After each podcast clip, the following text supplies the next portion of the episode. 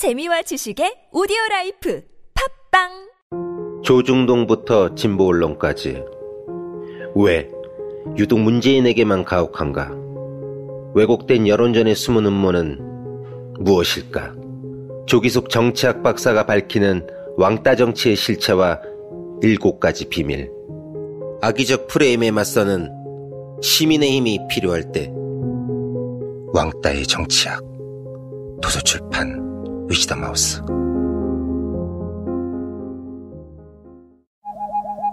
굶고 뛰고 땀 빼고 다 해봤다. 그래봐야 소용없었다. 다이어트는 결국 먹는 게 문제다! 동결건조 채소와 곡물, 단백질, 그리고 효소와 비타민, 미네랄로 만든 다이어트 전용 그린 스무디로 하루 한두 끼만 바꿔 드세요. 검색창에서 비타샵을 검색해주세요. 엄마! 가글 했는데 입에서 뭐가 나왔어! 어, 그거 올리덴탈 체크 가글이라 그런겨. 지금 쓰고 있는 가글 사용 후 확인해 보셨나요? 무색소, 무알콜, 무계면 활성제의 올리덴탈 체크 가글은 쉽게 나온 입안의 이물질을 눈으로 확인할 수 있습니다. 딴지마켓에서 판매 중입니다. 와, 잘 잤다. 둔하고 센스 없는 줄 알았더니 침대는 잘 골랐단 말이야.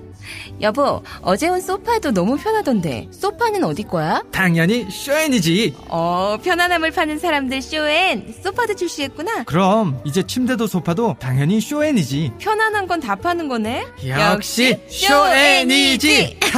세계 최초 신개념 어린이 매트와 친환경 소파도 곧 출시됩니다. 검색창에 쇼엔이지 또는 검색창에 쇼엔이지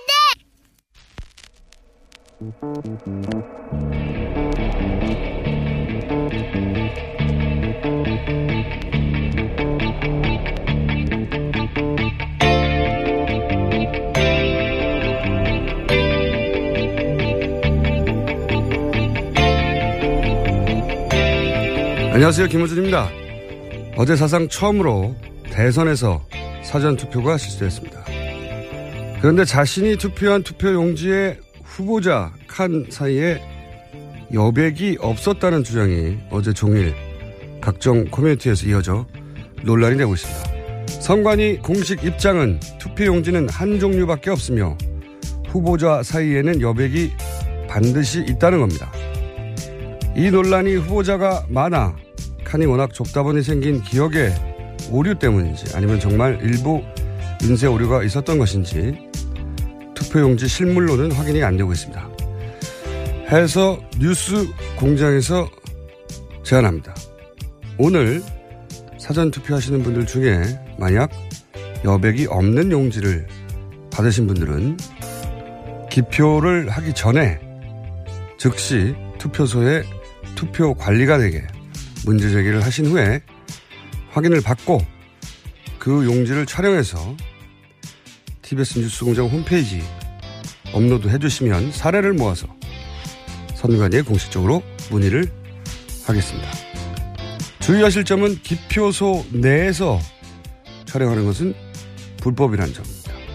반드시 사전에 투표하시기 전에 투표관리관에게 확인을 받고 촬영을 해서 제보를 해주시고 그리고 새로운 용지를 재출력받아 투표하시길 바랍니다. 뉴스공장 제보 받습니다.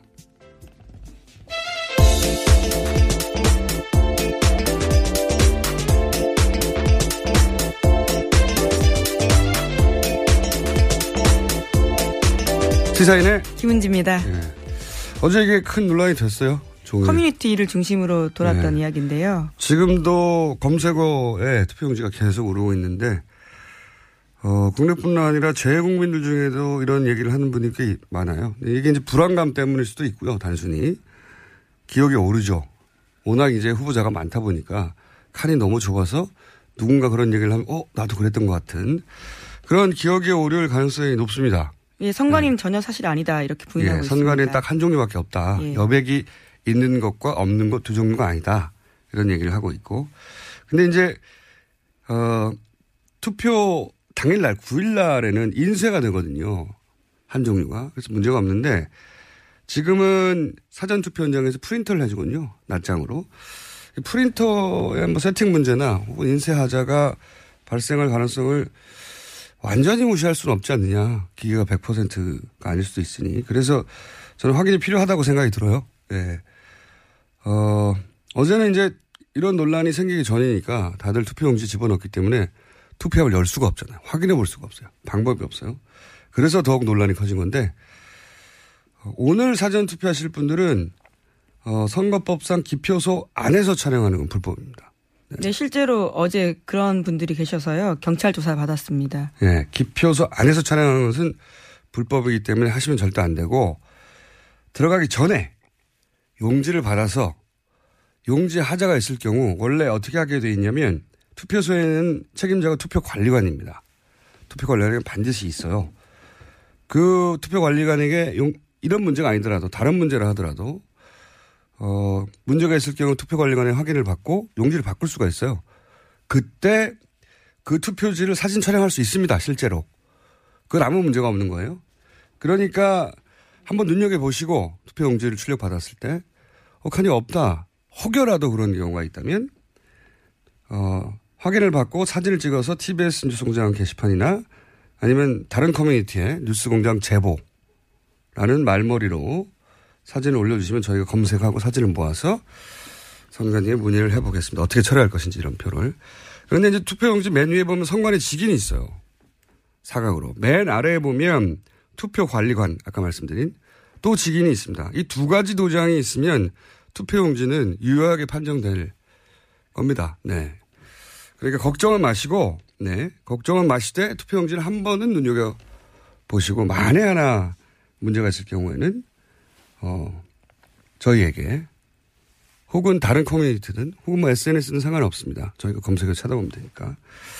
왜냐하면 지금 사전 투표가 지금 추세로는 천만 표가 넘을 것 같은데 지난 네. 대선 기준으로 하면 3분의 1이나 해당되는 숫자예요. 어마어마한 숫자거든요. 네, 벌써 11.7%입니다. 네, 오늘 추세로 가면 천만 표가 넘어갔다, 넘어갈 것 같다고 하는데 3분의 1이에요. 지난 대선 기준으로. 어마어마한 숫자가 있기 때문에 뭐 이런 불안감이 있으면 해소해 줘야 되는 거죠. 선거관위에서 무조건 아니라고 할 게 아니라. 그래서 아무도 안 하길래 저희가 한번 제보를 받아서 실물이 단 한 장이라도 나오면 그걸 가지고 어, 어떻게 처리할 것인지 공식적으로 입장을 정해놓으면 되는 거니까요. 자, 어, 어제 하루 후보들 짚어보겠습니다. 네, 문재인 후보 수도권 돌면서 유세했습니다. 특히 세월호 7시간과 관련된 발언을 해서 화제가 됐는데 압도적인 정권 교체 해달라라면서 세월호 7시간 밝히기 위해서라도 그렇게 해야 된다라는 겁니다. 자, 직접 들어보겠습니다. 세월호 7시간 기록 황교안 대행이 봉인했죠. 무려 30년까지 열어볼 수 없게 만들었습니다. 세월호 진실을 30년 동안 가둬놓자는 거 아닙니까? 하지만 새 정부에서 방법이 있습니다. 국회가 3분의 2 찬성으로 결의하면 열어볼 수 있습니다. 더더나도 문재인 찍어서 압도적으로 정권 교체하면 민심의 힘으로 대통령이 국회에 요구할 수 있지 않겠습니까? 네. 세월호 SBS 보도 때문에 갑자기 세월호가 대결 전선에 일본 이분 후보 사이에 섰어요. 전선이 됐어요. 그래서, 어, 세월호 진실을 30년 동안 보지 못하게 하는 게 말이 되느냐. 예. 이걸로 이제 압도적 투표로 연결하는 전략이었습니다. 자, 2번 후보는 어디를 갔나요? 네, 홍준표 후보 어제 경북, 충북, 강원 세계도를 훑었습니다. 거기서 SBS의 세월호 인양 보도 관련된 이야기도 했고요. 사드 배치 비용 부담 요구도 이야기했습니다. 뿐만 아니라 친박계 이제 용서하자라는 말도 음. 했습니다. 음. 그러니까 여기서 갑자기 이제 세월호 어, 관련해서 전선이 형성됐는데 자, 홍준표 후보 이야기도 직접 들어보시겠습니다. 저 밑에 SBS 있나? 그 사장이가 보도본부장 그다 목을 잘라야 됩니다.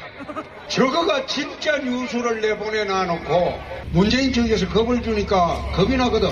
가짜 뉴스를 내보냈다고 저가 방송하는 방송 개여여 60 넘어도록 살아봤지만 그런 거 처음 봤어요. 처음 봤어요. 느닷없이 트럼프가 왜 돈 10억 불 내놔라. 이 돌아가는 분위기 보니까 친북 정권이 들어올 것 같다. 그러면 문재인 정권 들어오면요. 돈 안 줄 게 뻔합니다. 그럼 사드 빼고 주한미군 빼버리고 한국 포기해도 좋다는 겁니다. 홍준표 후보의 전략은 일관되게 갈라치기인 거죠. 예, 세월호를 통해서도 어, 보수를 지켜시키기 위해서 갈라치기를 하는 것이고 사드도 역시 마찬가지죠. 예. 사드도 어, 미국에서 돈을 요구하는 이유는 바로 좌파 정권에 들어서는 것을 막기 위해서다. 예. 그런 일관된 전략으로 계속 유세를 아마도 마지막 순간까지 이어갈 것 같고요. 자, 3번 안철수 후보는 어디를 갔습니까? 안철수 후보 어제 걸어서 국민 속으로라는 일정을 대구에서 처음 시작했습니다. 거기서 바른정당 유승민 후보에게 경제 분야 부탁하고 싶다라는 이야기도 했습니다. 직접 들어보시겠습니다. 제가 집권하게 되면 어, 유승민 후보에게 부탁해서 경제 분야 맡아달라고 하겠습니다. 15% 정도 얻어서 본인이 야당 기득권 가지겠다는 겁니다. 본인 정치적인 입지 위에서 여기 계시는 시민들 이용하는 겁니다. 1번 후보는 또 어떻습니까? 1번 선택하면 바로 그 다음 날부터 우리나라는 반으로 쪼개집니다. 갈등하고 분열하는 5년이 될 텐데 그러면 우리는 후진국으로 추락합니다. 그대로 놔두시겠습니까? 예, 안철수 후보의 처음부터 지속되는 이제 고민인 거죠. 예, 진보, 보수 양쪽의 표를 잡아야 되기 때문에 항상 1번과 3번 후보를 동시에 공략해야 되는. 1번과 2번 후보요? 아, 1번과 2번 후보를, 예. 예 동시에 공략하는 것이고, 어, 그러다 보니까 이제 지금 유승민 후보와 심상정 후보를 응원하고 있어요. 예. 각각 이 두 후보가 1, 2번의 표를 잠식한다고 어, 그런 전략인 것이죠. 미래로 나가는 정치인이다 이렇게 언급했습니다. 네. 그 양극단이고 본인이 사실은 어, 중도로 통합할 수 있는 후보다라는 얘기고요. 자, 4번 후보. 네, 유승민 후보는 어제 서울 대학 다섯 곳을 포함해서 7곳에서 유세를 했습니다. 그리고 홍준표 후보와 유승민 후보에 대, 아, 죄송합니다. 안철수 후보가 한 이야기에 대해서 각자 답을 하기도 했습니다. 자신을 언급하다 보니까요. 그렇죠. 자, 어, 직접 들어보겠습니다. 망하는 보수, 썩어 빠진 보수한테는 정말 한 표도 주면 안 된다 생각하고 홍준표 후보나 그 당의 국회의원들이나 전부 다 보수라는 말을 입에 올릴 자격이 없는 사람. 이번 선거 여러분의 여러분의 미래를 결정하는 선거입니다. 5년 뒤에 찍어준다. 아닙니다. 여러분의 미래를 지금 선택해 주십시오. 네, 여기 그런 얘기도 있었죠. 안철수 후보가 경제 분야를 유승민 후보에게 맡기겠다니까 예의가 없다. 네, 그건 이제 유승민 후보가 직접 한 이야기는 아니고 유승민 네. 쪽 의원이 한 말이고요. 유 후보는 직접적으로는 덕담해줘서 고맙다. 끝까지 네. 선전하길 바란다. 유 후보의 입장과 이제 캠프 입장은 이제 유 후보가 거기다 대고 야박하게 그렇죠. 덕담을 했는데 예, 네, 캠프에서는 예의가 없다라고 공격을 했고 유승민 후보는 이제 아, 홍준표 후보가 자격이 없다는 이야기를 처음부터 끝까지 계속 하고 있고 네, 예. 게다가 친박계 복당시키겠, 아, 자, 당원권 정지에 대한 이야기가 나오니까요. 네. 굉장히 세게 발언한 겁니다. 결국은 뭐 원래대로 돌아가 버렸다 뭐 이런 얘기인 거죠. 자, 어, 심상정 후보 는 제주도를 갔던가요? 예. 네, 제주도 갔습니다. 서울에서 사드 배치 관련된 토론회 하나 하고요. 제주도로 가서 대한민국 정치개혁 다음으로 미뤄도 괜찮다면 문재인 대선 후보 찍어달라라는 이야기했습니다. 이것은 우상호 원내대표 발언에 대한 반박인데. 저 정의당 지지는 다음 대선에도 괜찮다. 예, 그렇죠. 이렇게 나오자 어, 바로 반박을 한 것이죠. 직접 들어보겠습니다. 수십 년 동안 될 사람 밀어줘서 된 대통령이 우리 대한민국을 어떤 방향으로 안내했는지 심상정이 홍준표를 잡는 게 적폐청산 아닙니까 여러분? 변화의 정치 거침없는 개혁의 정치에 동의하기 때문에 그렇죠 여러분? 제일 까다로운 게 문재인 후보예요. 우리 문재인 후보님 다 좋으신데 너무 약해요. 안철수 후보님은 개혁의 방향을 잃으셨어요. 자, 이제 1타 3표. 예, 마지막 네. 발언은 1타 3표라는 요새 밀고 있는 구호입니다. 예, 심상정 후보 입장에서는 이제 대립각 동준표 후보하고 세워, 세워야 하고 또 진보 진영의 표심 중에 문재인 표 후보, 문재인 후보 될 사람 밀어주다. 사표 심리도 방지해야 되고 어, 안철수 후보가 이 표가 사실은 후보다들 간에 왔다 갔다 하는 게 어, 보수 진영의 지지자들이 보수 진영 내에서만 움직이는 게 아니거든요. 예. 자, 여기까지입니다. 여기까지고 지금 방송하는 동안에도 계속 오늘 아침에 투표했는데 여백이 없었어요. 없었던 것 같아요. 예. 이게 이제 기억의 문제인데 진짜로 진짜로 인생 문제를 없었을 수, 없었을 가능성도 배제할 수는 없단 말이죠. 선관위는, 선관위는 단 한 종류만 했습니다. 그게 이제 프린터의 문제인지 기억의 문제인지 그러므로 이 방송을 들으시는 분들은, 어, 들으시는 분 중에 사전투표를 하실 분들은 꼭 한번 확인을 하시고, 어, 찍어서 사진으로 투표 관리관에게 확인받고 찍어서 그 실물을 저희 홈페이지나 본인의 SNS 나 혹은 커뮤니티나 어디든 상관없습니다. 뉴스공장 제보라고 말머리를 달아주시면 저희가 찾아서 실물을 확인해야 그 다음을 얘기할 수 있는데요. 근데 이런 분들이 많아 이게 무효표가 되느냐. 근데 아마 선관위가 그런 실물이 나오면 유권 해석을 공식적으로 내릴 텐데, 뭐, 그, 아까 말씀드린 도장, 직인과 투표 관리관에 직인이 있는 경우에 그거는 발부받은 거거든요. 발부받았다는 건 선관위가 어, 책임져야 될 부분이거든요. 혹, 혹시라도 프린터의 문제로 여백이 없다 하더라도 그게 무효표가 될 일은 없다고 보시면 됩니다. 네. 각 캠프에서도 그런 경우에 가만히 있지도 않을 것이고 선관위도 어, 기준을 마련할 텐데 지금은 이제 기준이 없다 보니까 실물이 확인이 돼야 뭘 선관위도 공식적으로 말을 하죠. 선관위 공식 입장은 한 종류밖에 없다는 것이니까 어, 오늘 사전투표를 하지 않으실 거지만 주변에 그런 분이 있으면 널리 알려주시고 그리고 이 방송을 못 들으신 분들을 위해서 본인의 SNS나 또는 커뮤니티에 어, 그런 제보를 받는다고 하니 그리고 특히 어, 기표소 안에서 지금 안 되고 기표소 전에 문제가 발견됐을 때 투표 관리관을 찾으시면 됩니다. 네, 기표 후에는 찍으면 안 됩니다. 표를 예. 혹시라도 팔아먹을 수 있다라는. 네, 과거에 이제 매표 때문에 네. 돈 받고 이제 투표를 여기다 했다는 걸 입증하기 위해서 사진을 촬영하는 경우 매표를 방지하기 위해서 기표소 내에서 투표하는 거는 불법으로 해뒀고 아주 엄격하게 문제 삼거든요. 네. 그러니까 절대로 하시면 안 되고 무효표 됩니다. 본인 표가. 그리고 법적 처벌도 받아요. 네. 하시면 안 되는데 들어가기 전에 출력한 표를 이렇게 용지를 보면 금방 알 수 있잖아요. 그러면 투표소에는 투표 관리관이 있습니다. 이게 사전 투표가 지금 지난 대선 기준으로 거의 3분의 1 정도가 참여할 예상이기 때문에 이거 어마어마한 관심사예요. 그래서 정당이나 선관위가 그냥 단순히 어, 한정조밖에 없다 하고 지나갈 문제가 아니에요. 예. 불안감의 크기가 천만 명에게 해당될 정도이기 때문에 반드시 확인을 해야 되는데 물건이 없잖아요. 꼭, 어, 이 방송을 들으신 분들은 주변 지인에도 알려주시고 SNS도 혹은 커뮤니티에도 꼭 그런 제보를 받고 있다는 거 투표관리관에게 확인하면 된다는 거 투표관리관이 반드시 있습니다. 네, 뿐만 아니라 정당 참관인도 각 투표소마다 있어서요. 예. 예. 참관인도 사진을 찍을 수가 있어요.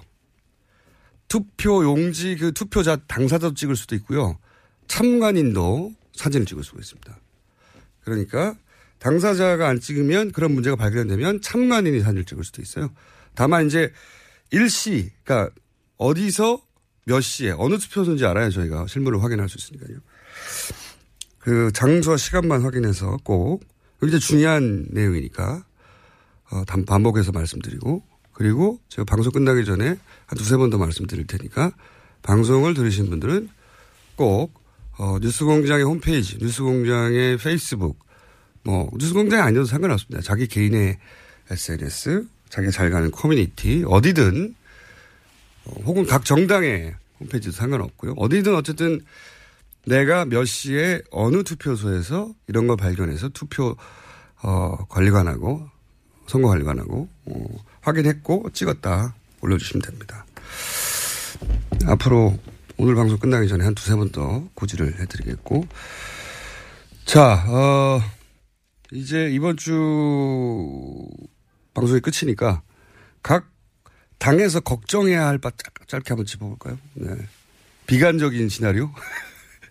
모두가 긍정적인 시나리오를 말하고 있으니 각 당이 거꾸로 제가 비관적인 시나리오 잠깐 짚어보면 어 물론 이건 토론회 직후 마지막 여론조사 기준이기 때문에 깜깜한 기간 동안 완전히 또 변할 수가 있는데 제가 한 지난 6개월 동안 계속 지켜왔던 게 뭐냐면 후보자 지지자 그러니까 후보자를 지지하다가 다른 후보자를 지지하는 이동 이동표로 워낙 이동이 많잖아 이번에는 그렇죠. 예. 그래서 이동표 중심으로 계속 저는 봐왔는데 어, 문캠프 입장에서 보면 일단 유승민 후보가 상승세인 건 분명하고 이게 어, 앞으로 계속 이어질지는 저는 모릅니다. 깜깜이 직전까지니까. 심상정 후보도 강세를 유지, 여전히 유지한 마지막 기준으로는. 어, 근데 이 표가 특히 유승민 후보의 상승세, 동중표. 네, 당내 갈등 문제로 네. 벌어진 상황이죠. 이 표가 홍준표 후보에게서 왔을 거란 일반의 착각이거든요. 근데 표 분석을 해보면 지지, 지지자 이동 분석을 해보면 문재인 후보에게서 상당히 갔습니다. 어, 그러니까 여론조사 격차가 크다 보니 어차피 문재인 되는 거 아닌가?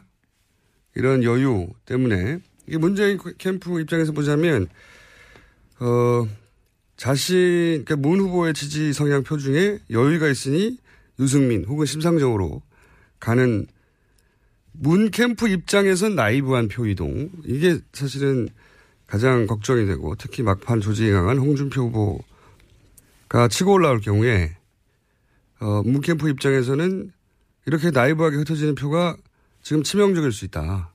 네.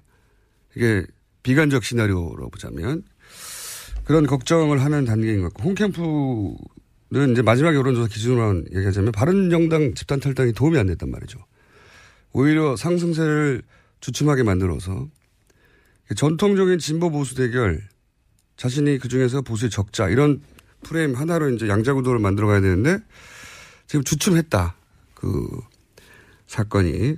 그리고 이제 보통은 막판에 이제 북풍이 터지기 마련이었었는데 이번에는 그것도 어렵기 때문에 전통적인 진보 보수 프레임 이외에 추가로 뭔가 상승 모멘텀을 만들 소재가 너무 부족하다는 게 치명적인 거죠. 예.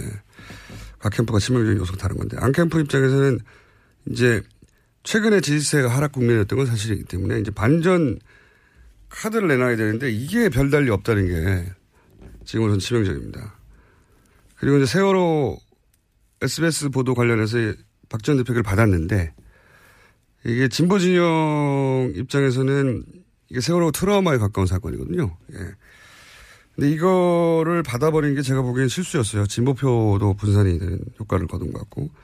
도보 유세가 안철수 후보에게는 굉장히 적합한 방식인데 좀 너무 늦게 등장을 했고.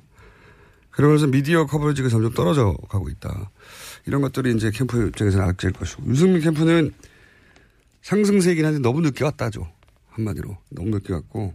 사전 투표, 다만 사전 투표 직전에 이런 일이 벌어져서 사전 투표에 이 추세가 반영됐을 가능성이 있고 그 점에서는, 어, 유승민 캠프 입장에서 굉장히 후재였던 건데. 남은 4일 동안 뭘로 할 거냐. 뭘로 이걸 유지할 거냐. 어, 이제 1번, 2번 후보가 막 드라이브 하면서 양쪽 지지자들을 결집시킬 텐데 그때 자기 지지율을 지켜낼 별다른 무기가 없다. 토론에도 끝났다. 이런 게 치명적인 면이고. 심상정 후보 캠프는 가장 두려워하는 게 전통적으로 이 진보 정당의 후보가 이 깜깜의 기간 동안 어, 그 지지율이 마지막 지지, 마지막 조사 지지율보다 빠지는 경향이 많이 있었거든요. 불안하니까. 그리고 불안을 자극하죠. 보통 양대 후보들이 진보 보수 진영에 뭐 지금 같은 경우에는 문재인 후보하고 홍준표 후보 양 진영에 서로 결집할수록 불안감이 자극되기 때문에 이걸 어떻게 방어하느냐. 깜깜의 기간인데 무기가 뭐냐 이거. 방어할. 이게 가장 숙제고 문제고. 특히 이제 홍준표 후보가 막판에 결집하는 추세 이런 게 이제 느껴진다. 이럴 경우 그게 가장 치명적이 되겠죠. 각 캠프가 걱정하는 것들입니다. 그 재밌는 것은 유승민 후보가 문재인 후보 지지자 층에서 많이 움직여서 갔다는 거. 이건 예상 못한 그러니까 바른 정당 탈당 효과가 이런 결과로 이어질 거라고 누가 예상할 수 있었겠습니까? 희한하게도. 자, 그게 막판에 가장 어, 표 지지자 이동이 많았던 변수 중에 하나고요. 자, 여기까지 하고 이제 다음 주 월요일이면 대선 직전 거의 마지막 방송이네요. 네.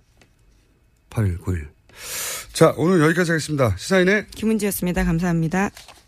모닝똥? 제겐 사치였죠. 내가 토끼인지 토끼똥이 나인지 내가 변을 본 것인지 변을 당한 것인지 나는 바나나이고 싶다. 간혹 구렁이이고도 싶다. 아 큰일 났네. 이거 이러면 다 죽어. 미궁 장사랑! 추억 미궁 장사랑이 찾아드립니다. 혈중 콜레스테롤 개선과 배변 활동에 도움을 주는 건강기능 식품입니다. 검색창에 미궁 장사랑. 골반 잡자 바로 잡자 바디로직.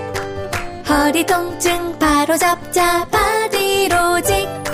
몸매 교정 바로 잡자 바디로직. 자세가 좋아지는 골반 교정 타이즈 바디로직 검색창에 골반 교정 바디로직 삐딱한 남성 골반 허리에도 역시 바디로직입니다. 바디로직의 효과를 못 느끼셨다면 100% 환불해드립니다. 자세한 환불 조건은 홈페이지를 참조하세요.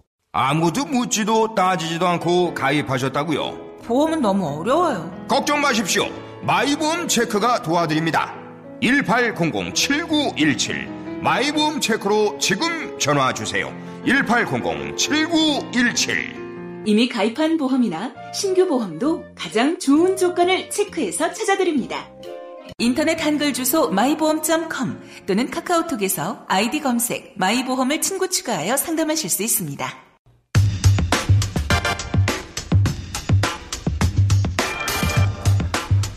황교안 대통령 권한대행이 어제 마지막 기자 간담회를 했습니다. 이 자리에서 사드 비용은 미국이 부담한다.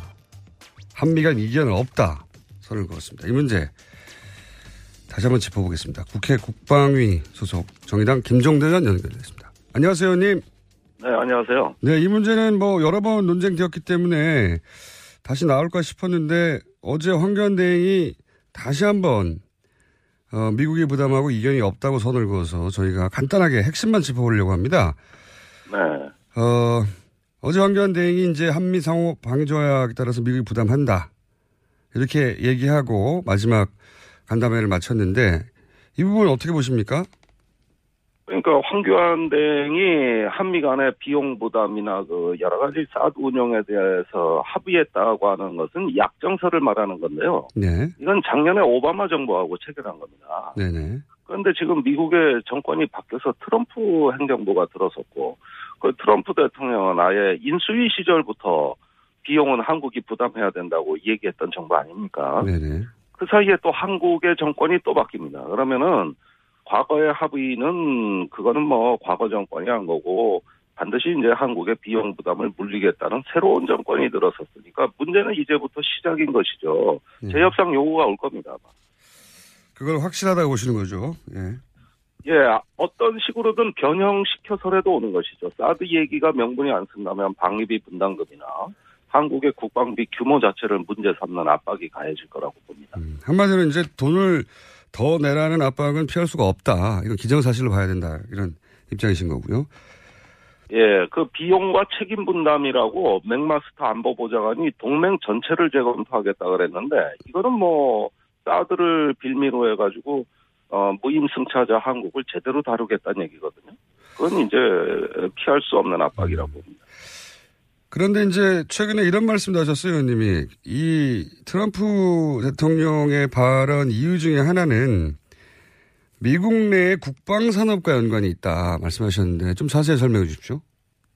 아, 그건 트럼프 대통령 본인이 한 얘기입니다. 그 사드 비용 10억 불을 한국이 부담해야 된다는 그 로이타 통신의 인터뷰에서 예. 가만히 그 뒷맥락을 보면은 한미 FTA가 또 거론이 되고요. 네. 그 이유가 미국의 국방 제조 산업 육성이 중요하다고 몇 차례 강조합니다. 음. 국방 산업이 중요하다는 건 뭡니까? 미국 내에서 국방비를 늘려가지고 산업 증대를 한다는 이야기가 아니고 해외 무역 수지에 국방 산업이 기여하겠다는 얘기고 이것은 무기 산업의 일자리 창출과 관계되어 있는 걸 매우 대통령이 관심 깊게 보고 있다 이 얘기입니다. 음. 그렇다면 결국은 한국의 국방비 증액 압력이라든가 여러 가지 그 어, 우리의 어떤 방위비 분담금을 포함해서 가하는 압력은 바로 트럼프 대통령의 최대 관심사인 일자리 창출과 관계 있다는 것이죠. 이것은 한미 FTA 협, 재협상에서도 매우 중요하게 다뤄질 것으로 봅니다. 알겠습니다. 어, 이 문제는 어떻습니까? 의원님이 다른 인터뷰에서 이 사드가 어, 대선 직전에 전격적으로 배치된 것은 이것은 단순히 미국의 뜻이 아니라 어, 우리 국내 그러니까 정, 지금 정부의 요청이 있었을 수 있다. 예. 예, 이런 맥락으로 읽힐 수 있는 말씀하셨는데 이거 좀 정리해서 말씀해 주십시오. 예, 그 부분은 어 제가 사드가 지난 26일 날 성주에 기습 배치되고 나서 미 측에 상당히 책임 있는 인물을 직접 만나서 우리가 항의를 했어요. 미국 측에 아니, 어떻게 이럴 수 있냐? 어, 이렇게 왜 외국에 와가지고 자기 무기를 그렇게 배치하냐? 그런데 이분들 해명이 절대 일방적으로 배치한 적이 없고 계획도 한 적이 없다. 한국 정부가 사전에 다 협의해서 그래서 배치하게 된 거지. 아니 대선 이후에 배치할 수밖에 없다고 우린 처음부터 알고 있었다는 거예요. 그런데 바뀐 거라는 것이죠. 그건 미국 의지가 아니라는 겁니다. 그렇게 해서 해명을 해와서 그렇다면 이런 정황은 무언가 대선의 한복판에 사드를 어, 기어이 끌고 들어오겠다고 하는 어, 국내의 어떤 세력에 의해서 추진될 수도 있겠구나 이런 느낌을 강하게 받았다는 것이고요. 이 부분은 차기 정부에서 집권 초에 반드시 확인해야 될 사항이라는 걸 강조해 드린 겁니다. 그럼 바뀐 시점 혹은 바꾸 그러니까 소위 말해서 갑자기 미국 쪽에서도 다음 정부하고 얘기할 수밖에 없다고 알고 있었는데 어, 선거 직전에 갑자기 들여와 달라고 우리 정부 쪽에서 요구하고 어, 그걸 요구한 뭐 사람 혹은 세력도 특정해서 이야기하던가요? 그리고 그 시점이나? 아니요 그런 얘기까지는 안 하죠. 아직까지 살아있는 권력이니까요. 어 그러나 어 누가 보더라도 이건 황교안 권한된 김관진 실장 실장으로 이어지는 어 지금까지 이 사드 문제를 좌지우지하면서 사실상 대통령 그 권력을 행사한 저는 그 라인이라고 봅니다. 그리고 김관진 실장의 월권은 대통령 탄핵 이후에도 또는 탄핵 중에도 어 안보보좌관의 신분으로 사실상 국방장관보다 더 큰 권력을 행사했거든요. 그다음에 부처 간에 협의가 없었습니다. 아무런 부처 간의 토론이 없이 김 실장이 임의로 미국에 가서 처리를 하고 오니까 어떤 결정도 쉽게 쉽게 해버리는 어, 이 정부의 불통 정부의 마지막 그 속성이 정권 말까지 이어졌다고 봅니다. 그 이유를 이제 정치적 이유가 있지 않겠냐 이렇게 합리적으로 추정된다고 말씀하셨는데 정치적 이유 말고도 다른 이유도 있을 수 있습니까? 다른 이유가 있을 수가 없는 것이 제가 만일에 사드 배치 찬성론자라 하더라도요. 저렇게 배치하는 건 반대입니다. 왜냐? 제가 성주에 가서 직접 확인을 해보니까 우선 저 고압 전기가 안 들어옵니다. 그 사드 부지에 한전 보고 해달라 그랬는데 한전이 전기를 못 넣어주고 있어요. 그게 빨리 안 되거든요. 그런데 고출력 레이더를 큰 용량의 전기가 공급돼야 되는데 그래서 유류를 반입하다 이번엔 또 주민들 저지로 반입에 실패했습니다. 그러면은 안정적으로 사드 가동할 수가 없고 이제 곧 어, 공사가 시작됩니다. 그러면은 옆에 포크레인 다니고 덤프차 트럭 다니고 그 공사할 텐데 아니 무슨 세상에 전략 무기를 공사판에 배치합니까 그래 이건 누가 보더라도 불합리한 거고 인위적으로도 군사적인 합리성이 없이 그 시기를 앞당긴 것은 정략적인 의도 말고 뭐냐 이렇게 저는 자꾸 따지게 되는 것이죠. 그 말씀 드리니까 확 와닿는데 아직 공사판인가요 거기가 완전히? 아니 공사 시작도 안 했어요. 이제 시작할 거거든요. 그러면은 거기에 뭐 엄청나게 보면은 그 너절분하게 그래가지고 지금 병사들 한쪽에 사드 세워놓고 옆에 골프놀이 하고 있단 말이죠. 음. 이게 아무리 봐도 정상적으로 작전하는 군대가 아니거든요. 그렇군요. 예. 네. 아니 그 그렇게 비싼 전략 무기를 아직 공사도 안 끝났는데 들여 그 무기부터 들어왔다는 게 말이 안 되는군요. 예. 그리고 그 사드라는 건 방어 무기라 그랬는데 북한의 공격 의도가 확인 안 된 상태에서 방어 개념부터 먼저 확정했다는 이야기니까 예. 그렇게 되니까 북한이 당장 아 그렇게 방어한다는 걸 다 관찰하고 그러면 우린 다른 방식으로 공격하겠다. 이렇게 오히려 북한의 주도권을 내줘버렸습니다. 그 결과가 어제 의회 조사국에서 발표한 아니 사드 배치하는 걸 보고 북한이 공격 방식을 바꿨다.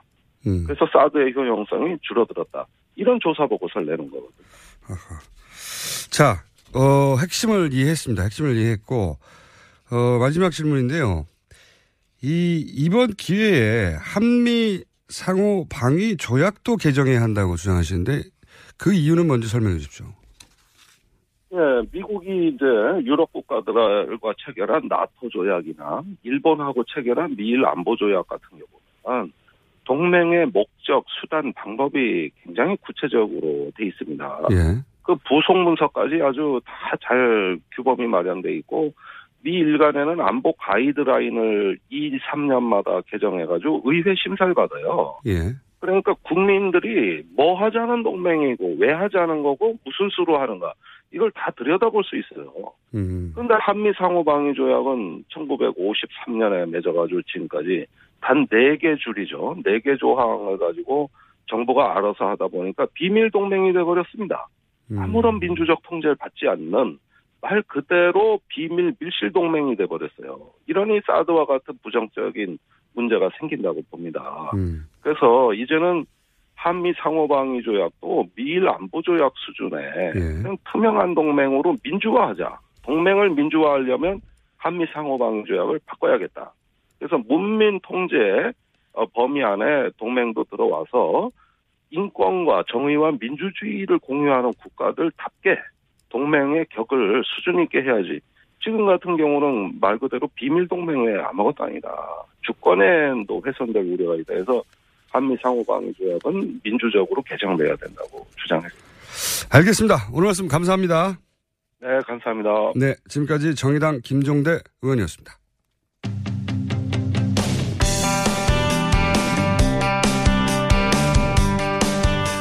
지난주부터 각 당 후보 캠프의 선대위원장 릴레이 인터뷰 진행하고 있습니다.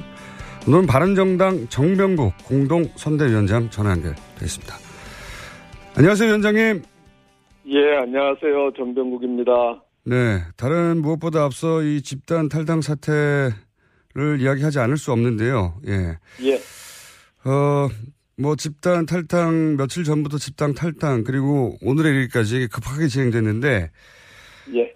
어, 굉장히 드문 우리 정치사에서 사실 대선 직전에 이런 많은 사람들이 탈당하고 입당하는 게 전례가 없는 일 아니겠습니까? 네. 어, 이, 그 집단 탈당 사태가 왜 일어났고 그걸 지켜본 심정 지금은 어떤지 간략하게 좀 설명해 주십시오. 일단 국민 여러분들께 면목 없고요. 네. 이 정치 개혁 변화라고 하는 게 참으로 힘들다 하는 것을 다시 한번 절감했고요. 이게 우리 정치 현실이라 현주소라고 봅니다. 그리고 지금 말씀하신 대로 뭐 드문 일이라고 말씀을 하셨는데 과거서부터 선거 때마다 이합 집산 했잖아요. 그렇지만 이렇게 바로 직전에는 없었지 않습니까? 예, 글쎄 말이에요. 그 시점이 언제냐 차이는 있겠지만 그런 행태라고 봅니다. 이게 그야말로 우리가 개혁해야 될 정치 개혁의 대상이 아닌가 이렇게 생각을 하면서 정말 씁쓸함합니다. 그런데 이제 위원장님도 어, 마지막에 후보 사퇴를 권유했다고 보도가 됐는데 이건 사실이 아닙니까? 알고 계신 거고요. 그런 게 아닙니까? 이제 이분들이 탈당까지 불사를 하겠다. 네.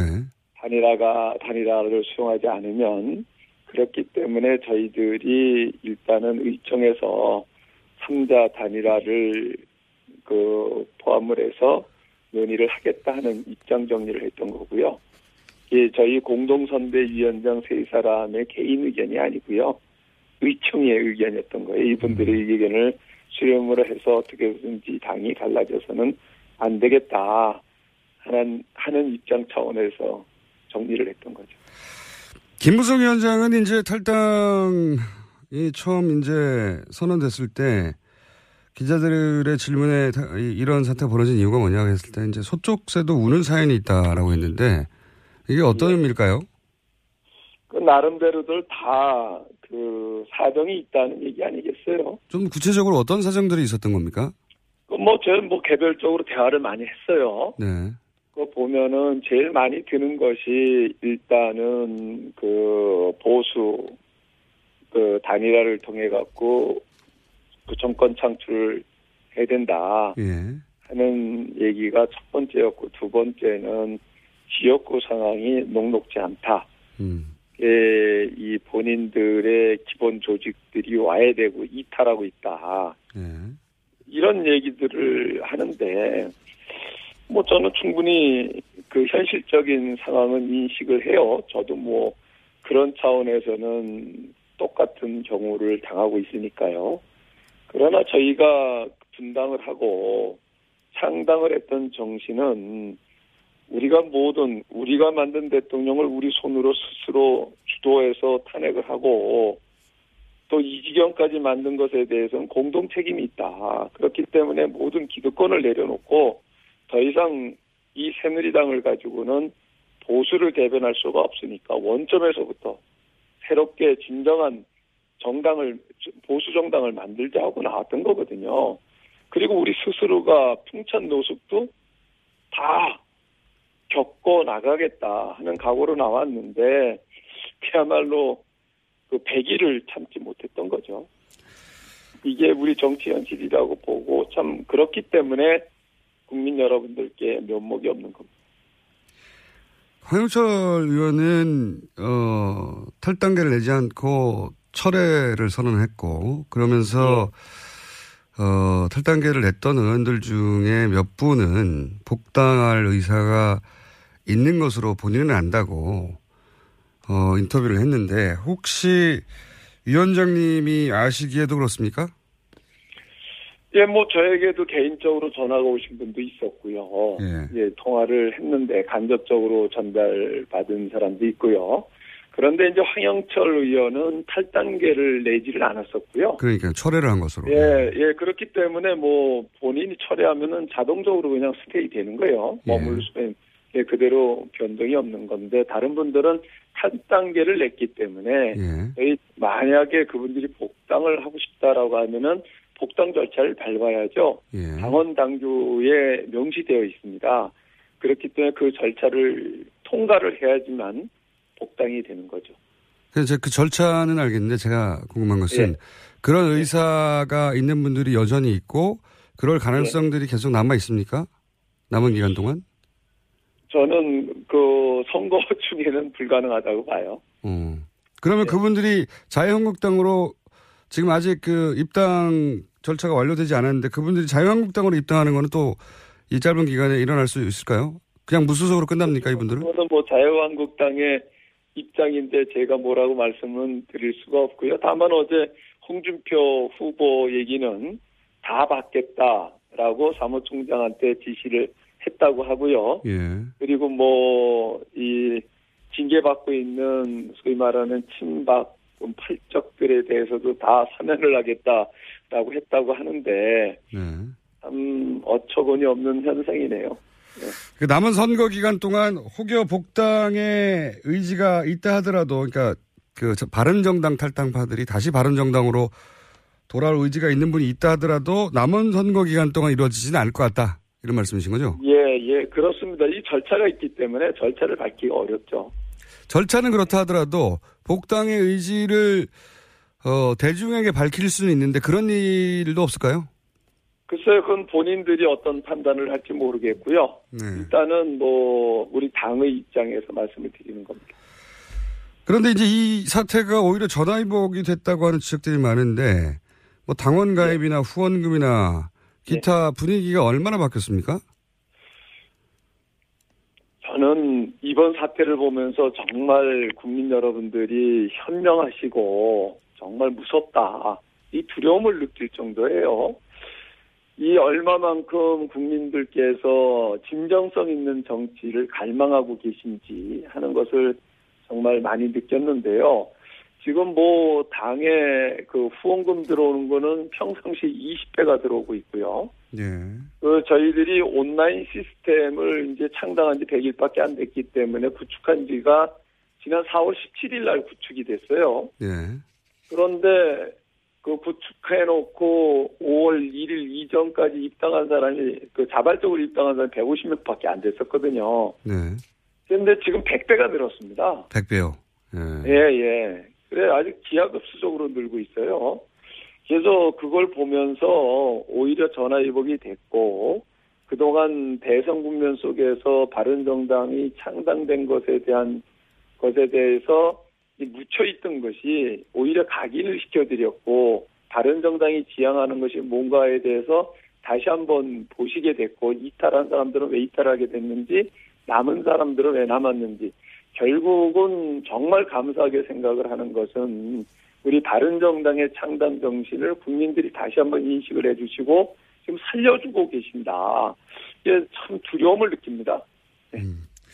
알겠습니다. 그러면 바른정당 내 분위기도 상당히 많이 바뀌었겠군요. 의원들의 분위기나 예, 그렇습니다. 그동안에 이제 그 어떻게 보면은 현장에 나가서 활동을 하면서 굉장히 의기소침돼 있었고 그랬던 분들이 그 저희들이 이 사태가 일어나자마자 바로 전국 당협위원장 연석회의를 했었는데요. 거기에서 오신 분들이 전부 다, 다 현장에서 국민들이 바라보는 눈길도 바뀌었고 대응도 바뀌었고 너무 우리에게 따뜻하게 대해준다. 이런 얘기들을 많이 듣고 어제 하루 종일 저희들이 그 유세 현장을 돌면서 후보하고 같이 돌면서 느낀 것은요. 그야말로 특히 젊은 층에서 대학가에서 아주 열광적이에요. 정말 그 감사하게 생각을 하고 이러한 국민적 열망을 어떻게 우리가 잘 수용을 해서 국민이 바라는 혁신적인 보수, 개혁의 보수의 길을 잘 정립을 해나갈 건가 두려운 마음을 가지고 가고 있습니다. 근데 방금도 말씀하셨지만 이게 표심 이동을 여론조사 기관에서 분석한 걸 보면 예. 이게 이제 홍준표 후보 측에서 온 게 아니라 의외로 문재인 후보나 이렇게 그 40대 이하의 그 진보적인 성향의 유권자들이 예. 어, 유승민 후보 이제 경제정책 같은 경우는 상당히 진보적이기도 하니까요. 예. 그분들이 많이 오고 있다 젊은 층이. 예. 어, 이런 분석, 저는- 예.